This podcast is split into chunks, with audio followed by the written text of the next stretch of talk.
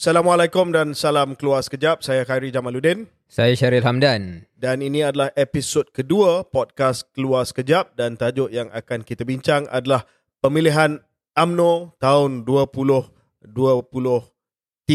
Betul. Syaril, uh, seperti mana yang kita semua tahu, pemilihan AMNO. Pemilihan AMNO, Pertubuhan Kebangsaan Melayu Bersatu, akan berlangsung bermula dengan sayap-sayap pada hujung minggu ini dan selepas itu untuk majlis tinggi uh, dan bahagian-bahagian uh, pada minggu depan. Uh, untuk makluman uh, dan juga untuk pengetahuan pendengar-pendengar kita, uh, boleh uh, boleh ke tidak saudara Syahril bagi sedikit explainer tentang pemilihan AMNO, siapa yang mengundi, uh, apa proses pengundian dan uh, bagaimana uh, pemenang itu diisytiharkan. Uh, uh, sebagai uh, pemenang bagi jawatan-jawatan dalam parti UMNO. Yap, uh, macam KJ kata tadi, uh, bermula 11 hari bulan Sabtu ini dengan pemilihan sayap, kemudian 18 hari bulan Sabtu satu lagi uh, pemilihan uh, induk. Ya. Jadi bila kita cakap sayap dengan induk ni, UMNO ni dia parti yang structured. Uh, kita ada uh, jawatan majlis tertinggi, jawatan presiden, timbalan presiden walaupun kali ini tidak dipertandingkan dua dua jawatan tersebut. Tapi yang bos-bos atas-atas semua ni, dia akan dibuat pada 18 hari bulan uh, yang ketua pemuda, ketua wanita, ketua putri dan AJK-AJK ataupun ESCO di peringkat pusat akan dibuat pada 11 hari bulan. Um, so sayap dululah. Sayap dulu. Sayap okay. seminggu sebelum induk. Yep. Dan pemilihan ini dibuat di bahagian-bahagian. Ha, okay. Ini berbeza dengan uh, zaman saya bekerja dengan KJ dan kita menangkan KJ jadi ketua pemuda Malaysia. Yeah uh, zaman kegemilangan pemuda lah time tu eh. Ya, kebetulan nak sebut je. Um, pada waktu itu sistem pemilihannya berbeza. Pada waktu itu pemilihan untuk seorang ketua pemuda, seorang naib ketua pemuda, seorang eskom pusat tidak berlaku di bahagian-bahagian.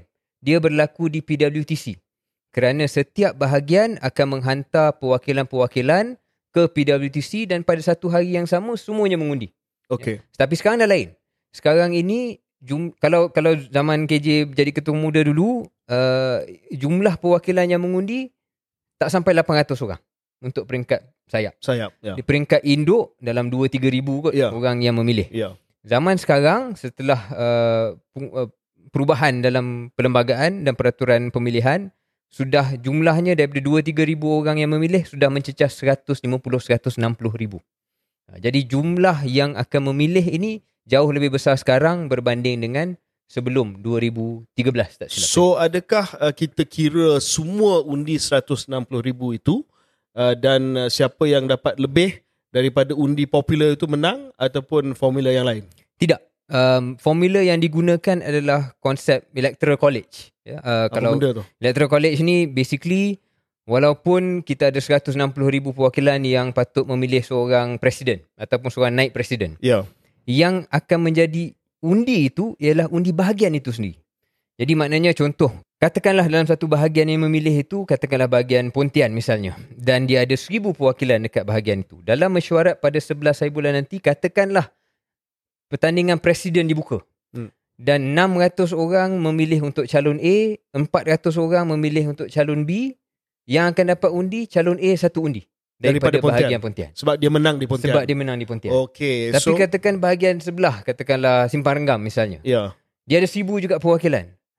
Seorang dapat 999 undi, teoretically lah. 999 undi dan seorang lagi dapat satu saja undi. Ya. Yeah. Sama juga nilainya satu undi daripada bahagian Simpang Renggam. So siapa yang menang di bahagian itu akan dapat satu, satu undi, undi daripada sahaja. bahagian Betul. tersebut. Itu maknanya Electoral College. Electoral College. Jadi yeah. ini ada signifikan sebab uh, zaman 2018 apabila KJ bertanding dengan dua lagi calon presiden. Undi uh, popular saya tak jauh daripada Zahid tau. Undi popular tak berapa jauh daripada yeah. daripada pemenang yeah. dan juga Dua-dua penyandang otomatik sekarang ini. Dalam 50 ribu macam betul, tu. Yeah. Betul. Jadi uh, itu menunjukkan lah eh, uh, dari segi sistemnya sama jugalah barangkali dalam general election ataupun pilihan raya umum kan dia tak dia tak kira siapa yang dapat paling banyak undi popular, parti yeah. mana yang dapat undi popular paling banyak, tapi kursi mana yang paling banyak. Okay. Jadi konsepnya serupa. Bukan so, soal betul atau salah, tapi ini UMNO ada berapa banyak bahagian? UMNO ada 191 bahagian. Jadi, so ada 191 undi maksimum. Betul, maksimum. Maksimum. Untuk sesuatu jawatan tunggal Okey. yang dipertandingkan. Okey. Okey. Uh, untuk MT misalnya kita mengisi 25 tempat. Ya. Jadi ada 25 undi lah yang datang Okey. daripada Okey. uh, bahagian tertentu atau Okey. bahagian tersebut. Jadi ini adalah satu perubahan yang kalau tak silap saya dibuat oleh Datuk Seri Najib uh, untuk uh, memperluaskan buat dia- memperluaskan demokrasi dalam UMNO. Betul. Kerana dahulu uh, kebimbangannya adalah kita boleh kontrol perwakilan yang datang ke KL sebab Hmm. tak ramai kan 3000 saja boleh kepung uh, macam-macam lah Hmm. ya tetapi dengan adanya lebih ramai yang mengundi 160,000 di peringkat bahagian uh, ini lebih menggambarkan dan mencerminkan uh, uh, pendapat dan pandangan akar umbi itu uh, matlamat dia kan Itu matlamatnya. Uh, tapi kali ini jawatan paling penting tak dapatlah suara demokrasi 160,000 itu. Jadi sebelum kita pergi kepada um, jawatan-jawatan yang nak dipertandingkan, saya nak saya nak bincang satu perkara sebenarnya Syaril. Saya nak tanya, pemilihan AMNO ni masih relevan ke tidak? AMNO ni masih relevan ke tidak? Kalau dulu pemilihan AMNO ni relevan sangat. Sebab uh, kita tahu siapa yang menang dalam AMNO pada waktu itu AMNO adalah uh, parti yang menerajui kerajaan. Grand Old Party ya. Siapa yang menang dalam AMNO akan dapat jawatan menteri akan uh, presiden akan jadi perdana menteri timbalan presiden akan jadi TPM dan sebagainya. Uh, tetapi AMNO sekarang ni adalah pilihan ketiga di kalangan uh, pengundi Melayu. Uh, PAS nombor satu bersatu nombor uh, dua uh, AMNO tinggal 27 kerusi ya. 26. Uh, du- 26 26 kerusi. Keputusan yang paling buruk dalam sejarah uh, parti AMNO di bawah Zahid Hamidi dan uh, ini adalah uh, mengundang soalan pemilihan AMNO ni masih lagi relevan ke?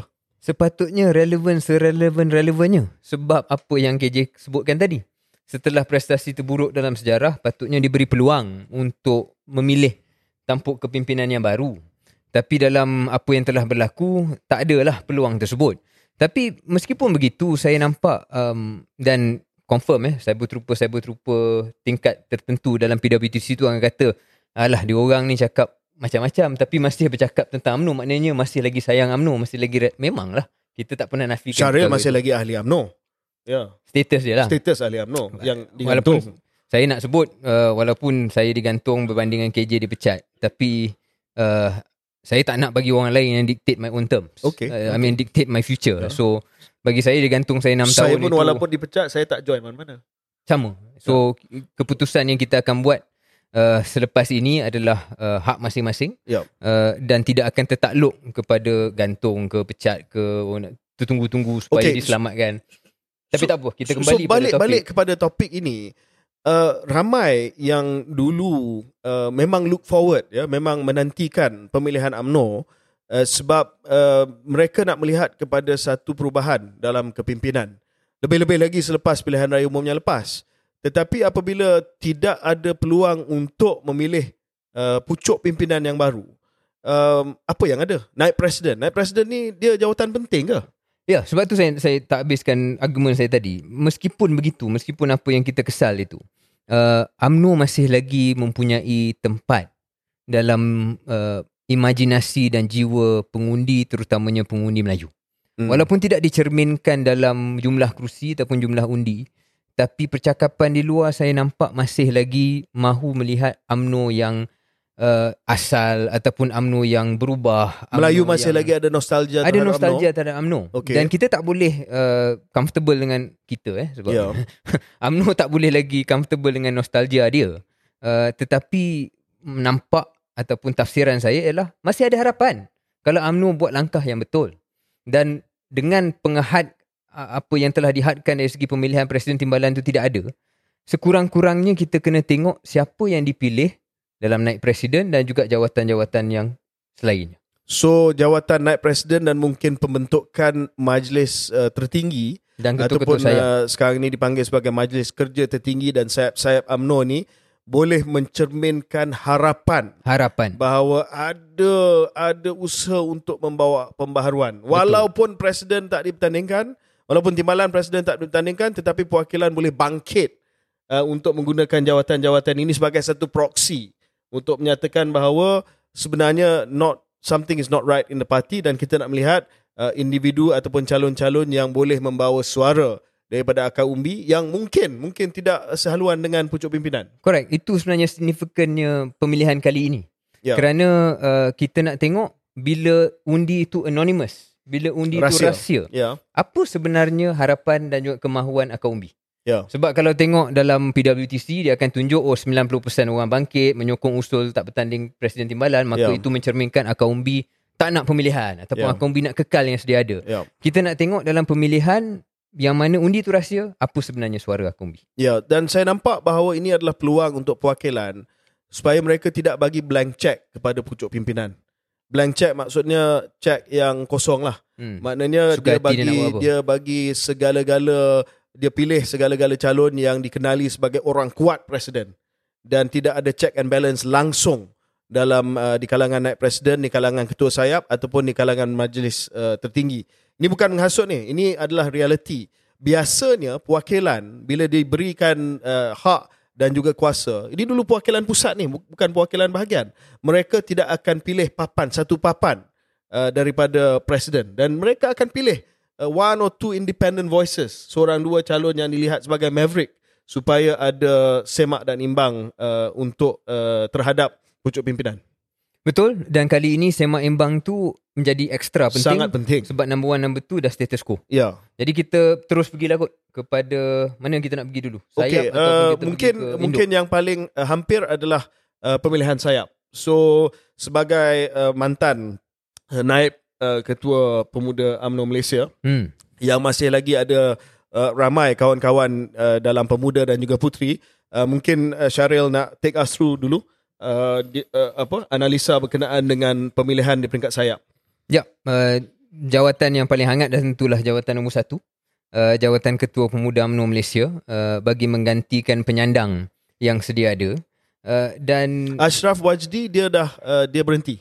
Dia berhenti. Berhenti. Dia uh, mengesahkan dia tak nak bertanding uh, untuk Ketua Pemuda dan kalau kita tengok list lain pun dia tak bertanding jawatan apa-apa. Okey. Tapi Okey. saya tak rasa dia settle. Sebab, uh, maknanya dia uh, ada ada benda lain lah yang dia akan dapat nanti. kebiasaan dulu-dulu lah uh, ketua pemuda dia dia pegang sepenggal saja. Hisham penggal uh, Dua. Hisham dia pegang dua penggal, saya pegang dua penggal. Hmm. Uh, Ashraf dia satu. Lepas tu dia dia make way lah. Dia make way lah. Okey. Uh, dia make way tapi he wants his way juga.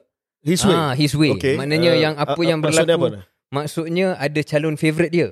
Okey. Ah, ada calon favourite dia untuk menggantikan dia. Maknanya dia tinggalkan pemuda tetapi dia tak tinggalkan pemuda. Ah, macam tu. Dia dia letakkan dia punya proxy lah Betul. ataupun pilihan dia. Saya ingat letak pilihan tu mungkin perkara yang lazim kan. Mana-mana Ya. yang meninggalkan jawatan pun akan ada calon favourite. Tapi Okey. soal campur tangan itu Okey. adakah terlalu keras ataupun terlalu banyak? Ya. Ya. Saya saya uh, tengok dalam berita ada macam-macam uh, intrik juga sebab pada asalnya ada satu papan yang muncul lepas tu tiba-tiba yang nak bertanding ketua pemuda tu dia bagi laluan kepada orang lain. Mungkin Syaril boleh ceritakan uh, siapa calon-calon ketua pemuda dan siapa yang calon yang saudara Syaril rasa patut diberi uh, sokongan.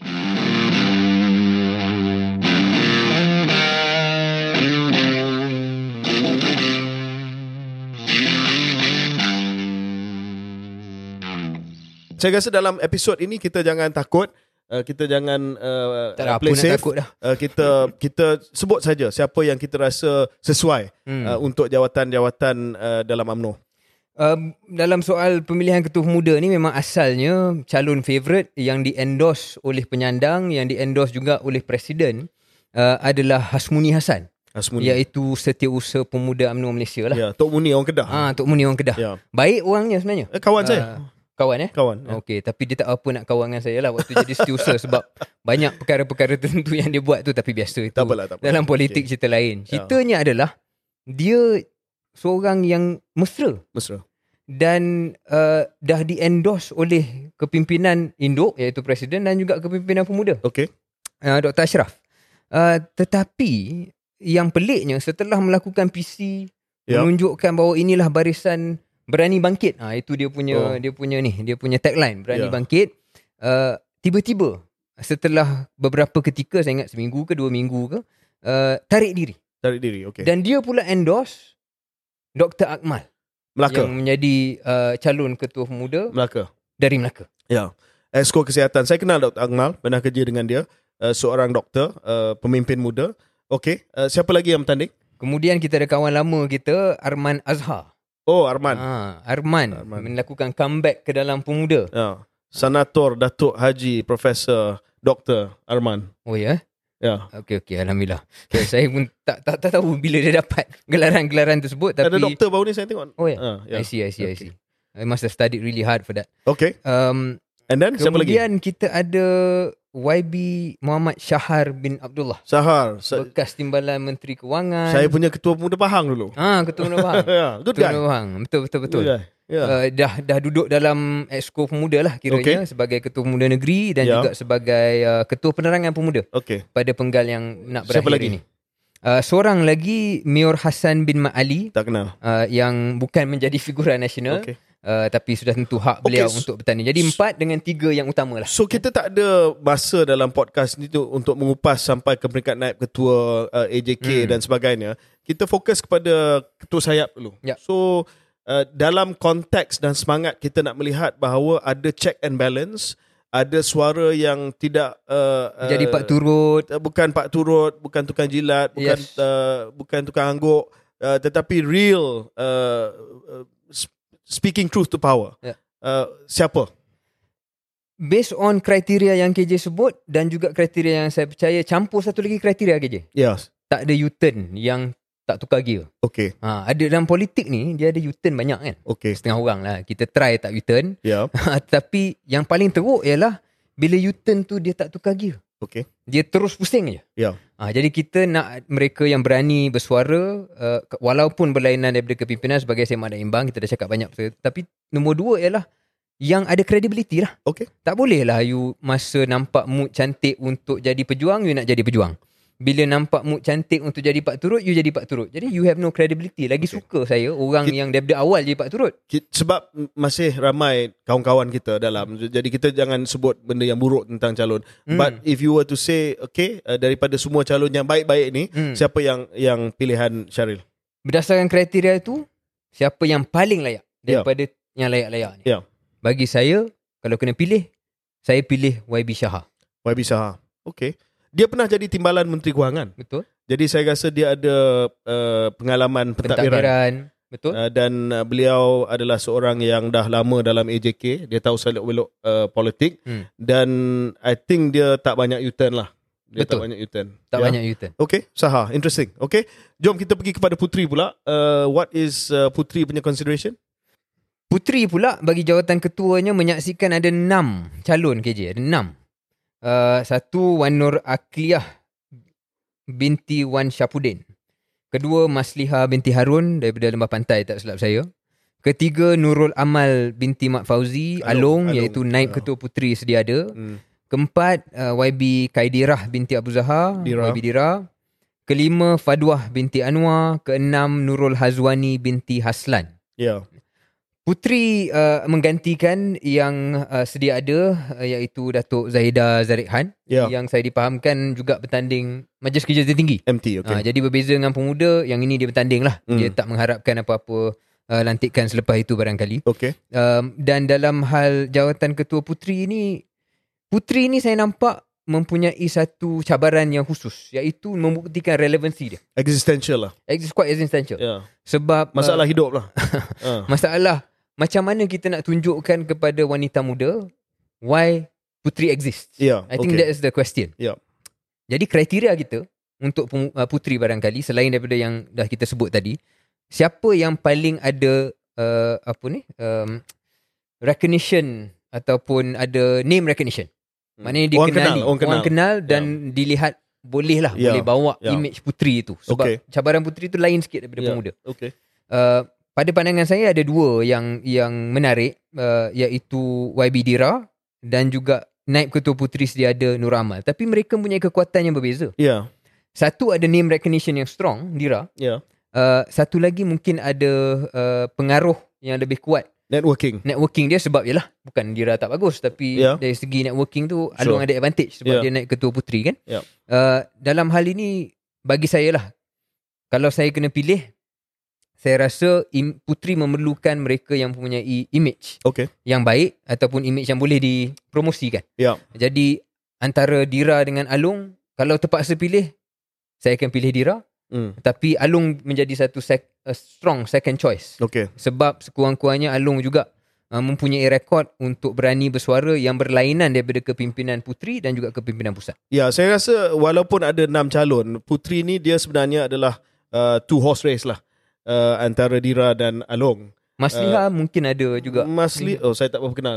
Lemah pantai. Lemah pantai, Ha, okay. Tapi yang itu mungkin antara calon favourite okay. PWTC. Uh, oh, I see. Kalau kita tengok dari segi uh, Along dengan uh, Dira, saya kenal dua-dua. Hmm. Hmm. Uh, dan dua-dua saya nampak adalah pemimpin muda yang bagus. Uh, Along mempunyai uh, networking dan zaman uh, bersama dengan Datuk Seri Ismail Sabri banyak bantu. Uh, Putri juga. Um, Dira, of course dah jadi speaker di Negeri Melaka. Uh, dua-dua adalah uh, calon yang saya nampak bagus lah. Dan saya setuju dengan uh, kesimpulan uh, Syaril tadi. Uh, dan terpulang kepada uh, wakilan. Uh, saya nampak ya yeah, good good choice Dira or Along ya yeah? Yep, Dira Alung. Okay. Uh, wanita. Wanita ni uh, interesting sikit sebab uh, penyandang dia adalah uh, Kak Ani, uh, Datuk Seri Dr. Noraini Ahmad, kawan saya, uh, mantan uh, Menteri Pengajian Tinggi. Uh, tetapi dicabar. Uh, dicabar oleh um, oleh predecessor dia, Hmm. oleh uh, penyandang sebelum dia Hmm. yang telah menyerahkan wanita kepada Kak Ani, uh, tidak lain dan tidak bukan Kak Ijat ataupun Datuk Seri Syahrizat, Syahrizat Jalil. Ya. Uh, dan uh, kalau kita nak memberi analogi dalam uh, politik, beliau adalah gergasi dalam wanita lah. She's Yeah. as giant as they come Correct. in wanita. So what do you think? Uh, tough one dari segi siapa yang uh, siapa yang favourite. Cakap-cakap dalam pasaran. Eh, Ya. Cakap-cakap dalam pasaran mengatakan bahawa Kak Ijat Okay, mempunyai kelebihan. le- le- kita kita go straight to the point lah ya. Hmm. Um, Kak Ani kawan saya. I love Kak Ijat because uh, zaman saya ketua muda dia lah jaga saya sebagai ketua wanita. Hmm. Okay. Uh, dan kita semua tahu bahawa market talk cakap-cakap di pasaran di PWTC di kedai-kedai kopi UMNO dan sebagainya adalah Kak Ijat adalah overwhelming favourite Correct. ya dan kita pun semua tahu dari segi kebolehan dari segi karisma dari segi uh, dia punya style dan sebagainya no Yep. one beats Kak Ijat lah Yep. but is that going backwards That's the problem. Uh, that's the optics problem. yeah Um, she's a Dan- great leader yes. I think tak ada siapa yang menafikan Ya. apa yang KJ katakan tadi. Tapi immediately kalau dia menang seperti mana yang anticipated. Yep. Kalau dia menang the first challenge immediately yang dia akan face adalah bagaimana untuk menunjukkan bahawa it's worth going backwards. yeah And Yeah. that's not an easy apa Yeah. ni challenge to meet. Uh, but if anyone's going to meet sehebat it, mana pun uh, Kak Ijat She is coming out of retirement Correct. Dan kita kena acknowledge benda tu Dan uh, Noraini Saya rasa dia adalah seorang ketua wanita yang steady Yeah. uh, Yang uh, very steady, Yeah, steady pair of hand, hands uh, Tetapi mungkin tidak menyerlah Dari segi gaya dia, dari style dia uh, Macam Kak Ijat Saya melihat Kak Ijat punya style Dia really boleh uh, menaikkan semangat Yeah. uh, wanita-wanita yang ada di bahagian ni. So mungkin dalam keadaan kita we need a wartime general, maybe Kak Ijat, I guess so. Um, but like I said, dia tak boleh uh, tough one, optics. yeah, on optically she needs to she needs to solve that problem. Okay. But if anyone's going to be able to do it, it's her. Okay. Dan uh, mungkin boleh sedikit uh, sentuh tentang peranan Kak Ijat kalau dia menang, uh, boleh Kak Ijat menjadi seorang check and balance terhadap pucuk pimpinan yang sedia ada? Ia akan menjadi pilihan kepada Kak Ijat.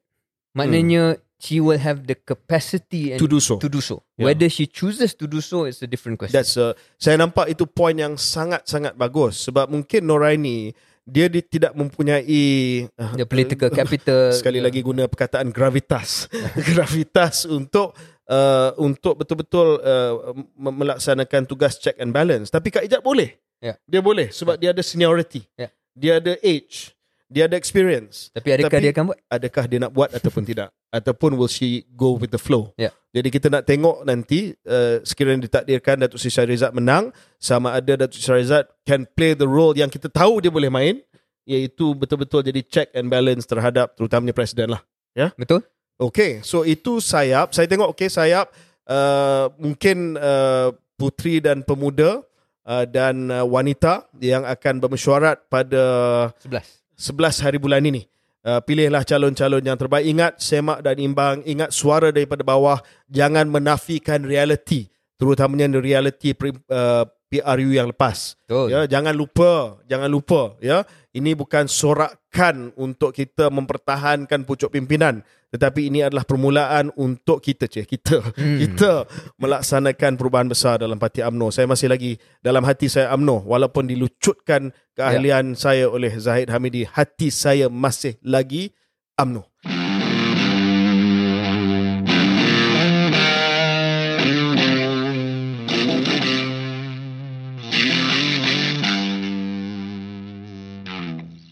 Okey, kita dah selesai uh, bercakap tentang sayap. Sekarang ni kita terus pergi kepada yang jawatan yang paling senior lah. Okey. MT tak payah sebut ke? Kita terus pergi ke? yang paling Saya senior? rasa MT dengan bahagian-bahagian ni kita ambil prinsip yang sama lah. Ya. Kita harap bahawa tidak semua menjadi pak turut, tidak Ya. semua jadi tukang angguk, tetapi kita harap bahawa ada ramai yang independent minded ya, yang betul-betul uh, boleh merasai uh, denyut nadi rakyat yang ingin melihat kepada perubahan besar dalam AMNO tetapi dinafikan perubahan besar pucuk pimpinan tetapi hanya dapat melaksanakannya melalui pimpinan bahagian Hmm. dan juga pimpinan di peringkat MT. Jadi itu prinsip MT dan bahagian lah. Kita tolak ke tepi dulu. Kita pergi terus kepada uh, jawatan yang tertinggi yang, Yang dipertandingkan.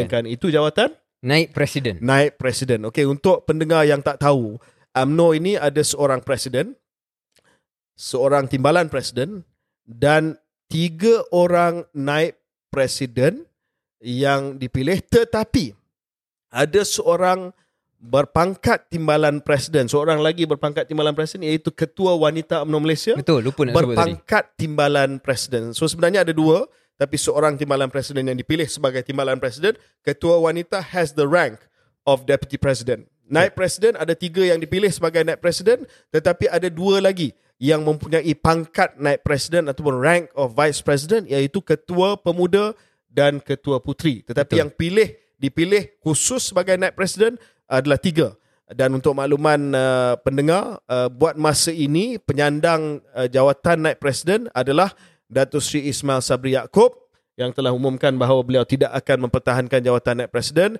Datuk Sri Diraja Mahathir bin Khalid yang akan bertanding naib presiden. Dan juga Datuk Sri Khalid Nordin yang akan bertanding jawatan naib presiden. Uh, Datuk Sri Ismail pernah jadi Perdana Menteri Malaysia, uh, Datuk Mahathir Khalid pernah menjadi menteri di pelbagai kementerian dan uh, Khalid Nordin dulu Menteri Besar Johor dan sekarang ini menyan- menyandang jawatan uh, Menteri Pengajian Tinggi. Okey, Syaril, itu penyandang. Siapa dia punya calon-calon untuk naik presiden sekarang? Kita ada 8 calon, GJ. 8 Yap. calon mengisi 3 ya, uh, yang akan dipertaruhkan. Okey. 8 adalah pertama calon nombor 1 Azalina Osman Said. Ini ikut nombor calon yang Nombor dia buat calon, cabutan tu lah. Ha. Ya, okey. uh, Azalina Oman Said, 2 Mahathir bin Khalid, 3 Johari Gani, 4 Mat Yusof bin Musa, 5 Wan Rosdi Wan Ismail, 6 Rizal American Naina American, 7 Mat Khalid bin Nordin, 8 Hasni bin Muhammad.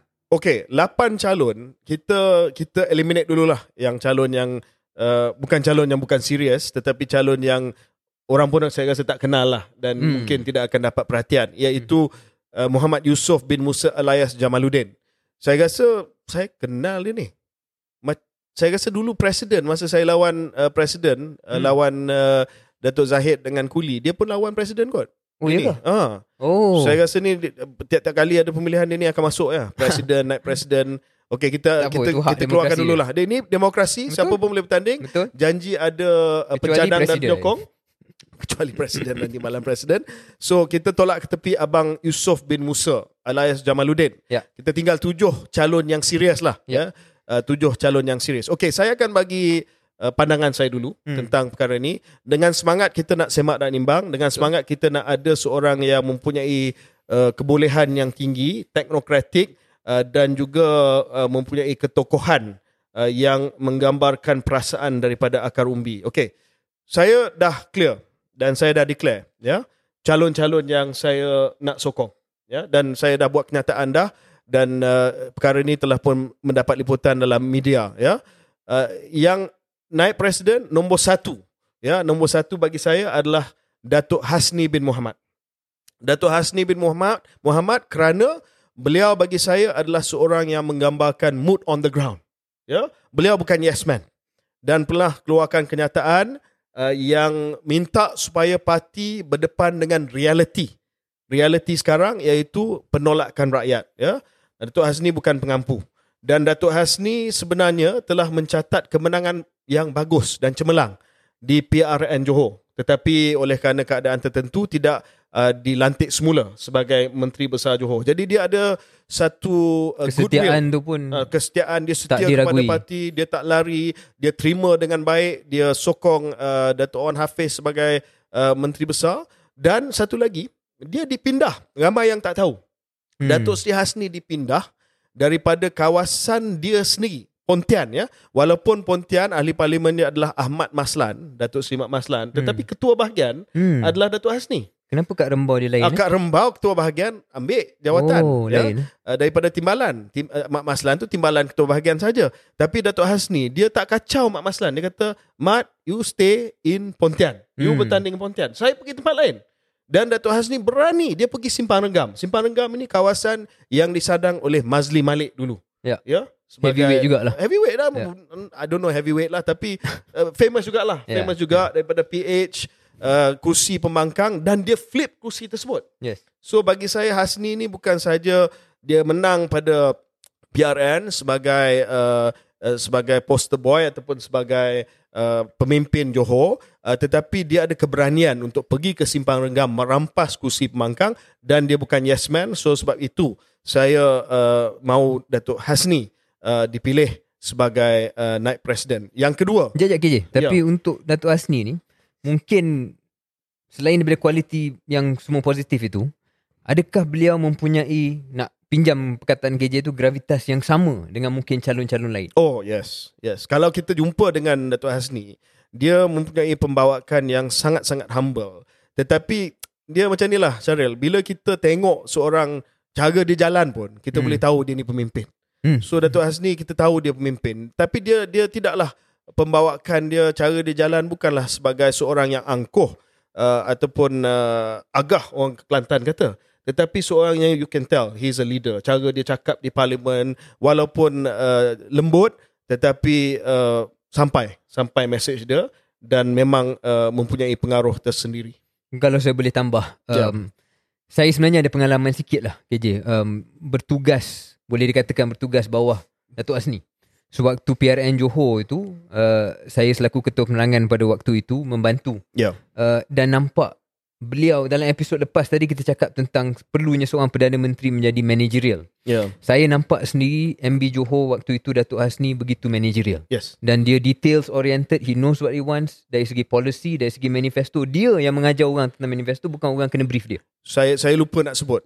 Uh, Datuk Hasni MB Johor, saya Menteri Penyelaras Vaksin uh, dan beliau seorang menteri besar yang sangat-sangat detail oriented sehingga kita mampu untuk buka sempadan terutamanya tambak Johor uh, dengan keyakinan daripada pihak Singapura saya nampak bahawa he he did his job uh, fantastic uh, he did his job marvelously sebagai menteri besar Johor dalam usaha kita untuk membuka sempadan dan untuk kita meningkatkan vaksinasi di uh, di negeri Johor. So, my, my only hope KJ, just Yeah. quick one, just last one on Has, Datuk Hasni. That in the course of this campaign dalam seminggu dua yang tinggal ni, beliau dapat meningkatkan name recognition beliau. okay. Menjadi seorang, seorang national figure, not Yeah. just a Johor figure. Okay, so we're in for Hasni. Yeah, we're in for Okay, Hasni. number two, number two, uh, I'm going to go for Datuk uh, Jogani, Johari Abdul Ghani. Yep. Ya.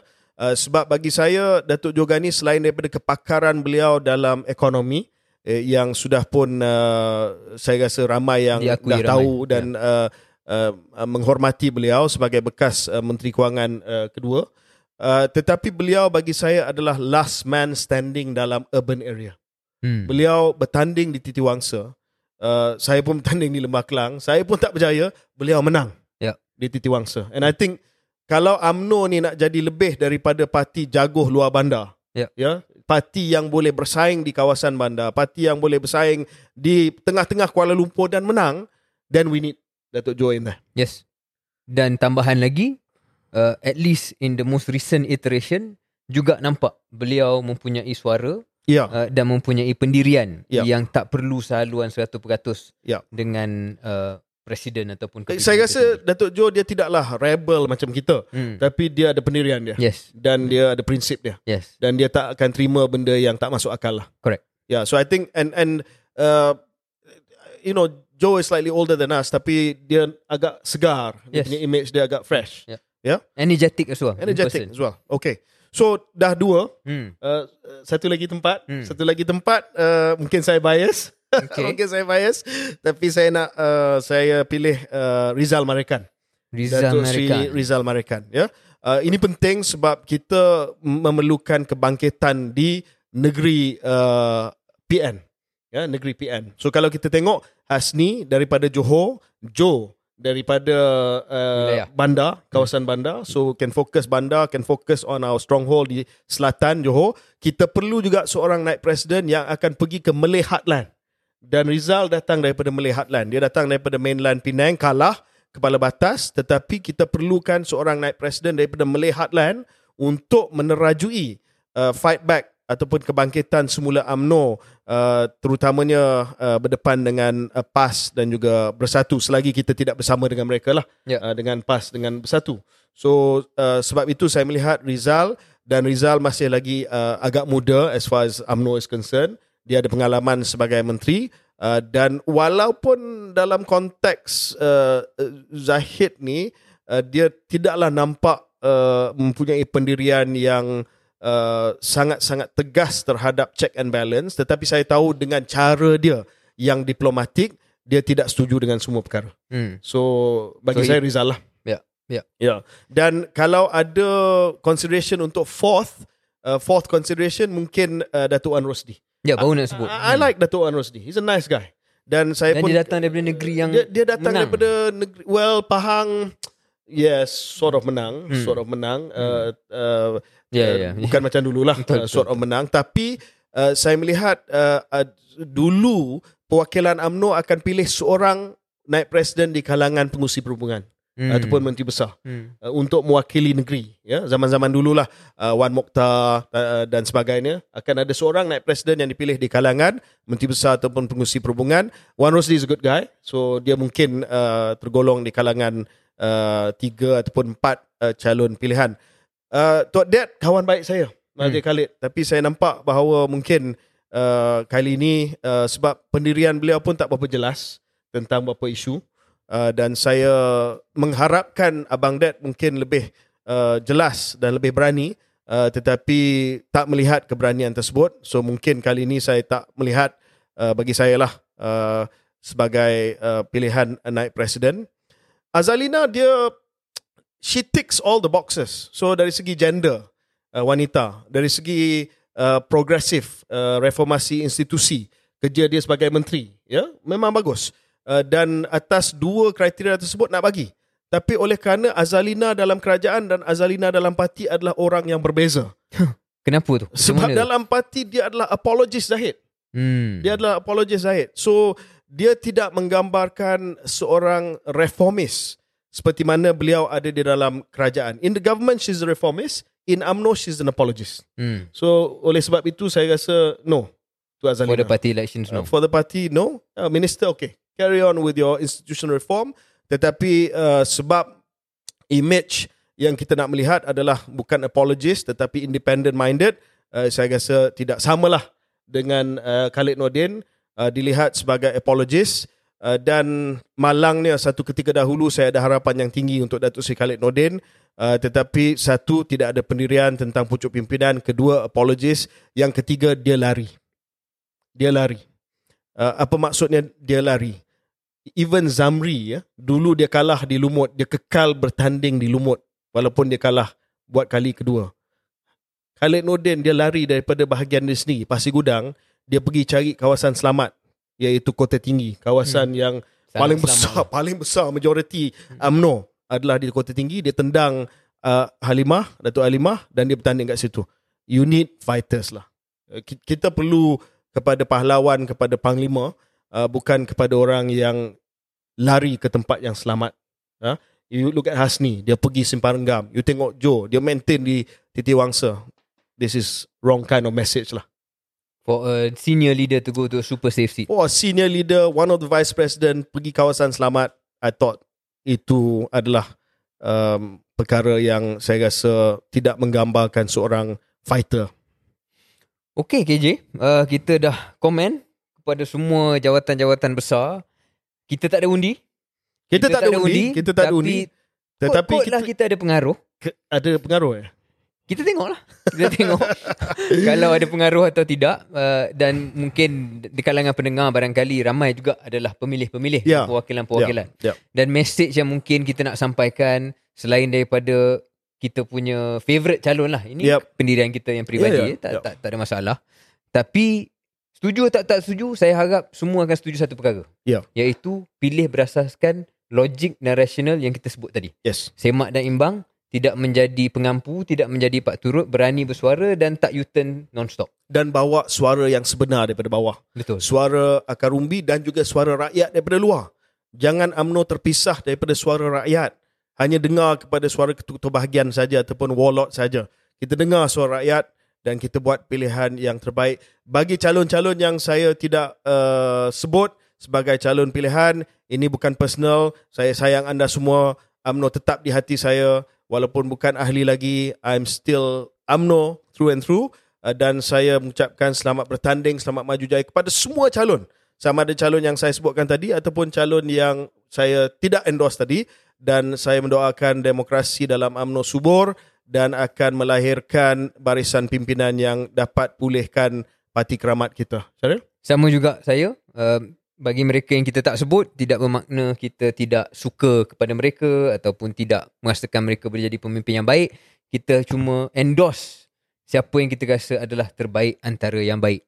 Dan sesiapa saja yang menang, harapan kita dengan UMNO masih berada dalam jiwa kita bahawasanya parti ini boleh benar-benar bangkit dengan keberanian dan ketulusan yang jitu. Itu saja saya kira untuk episod kita kali ini KJ. Terima kasih semua. Keluar sekejap.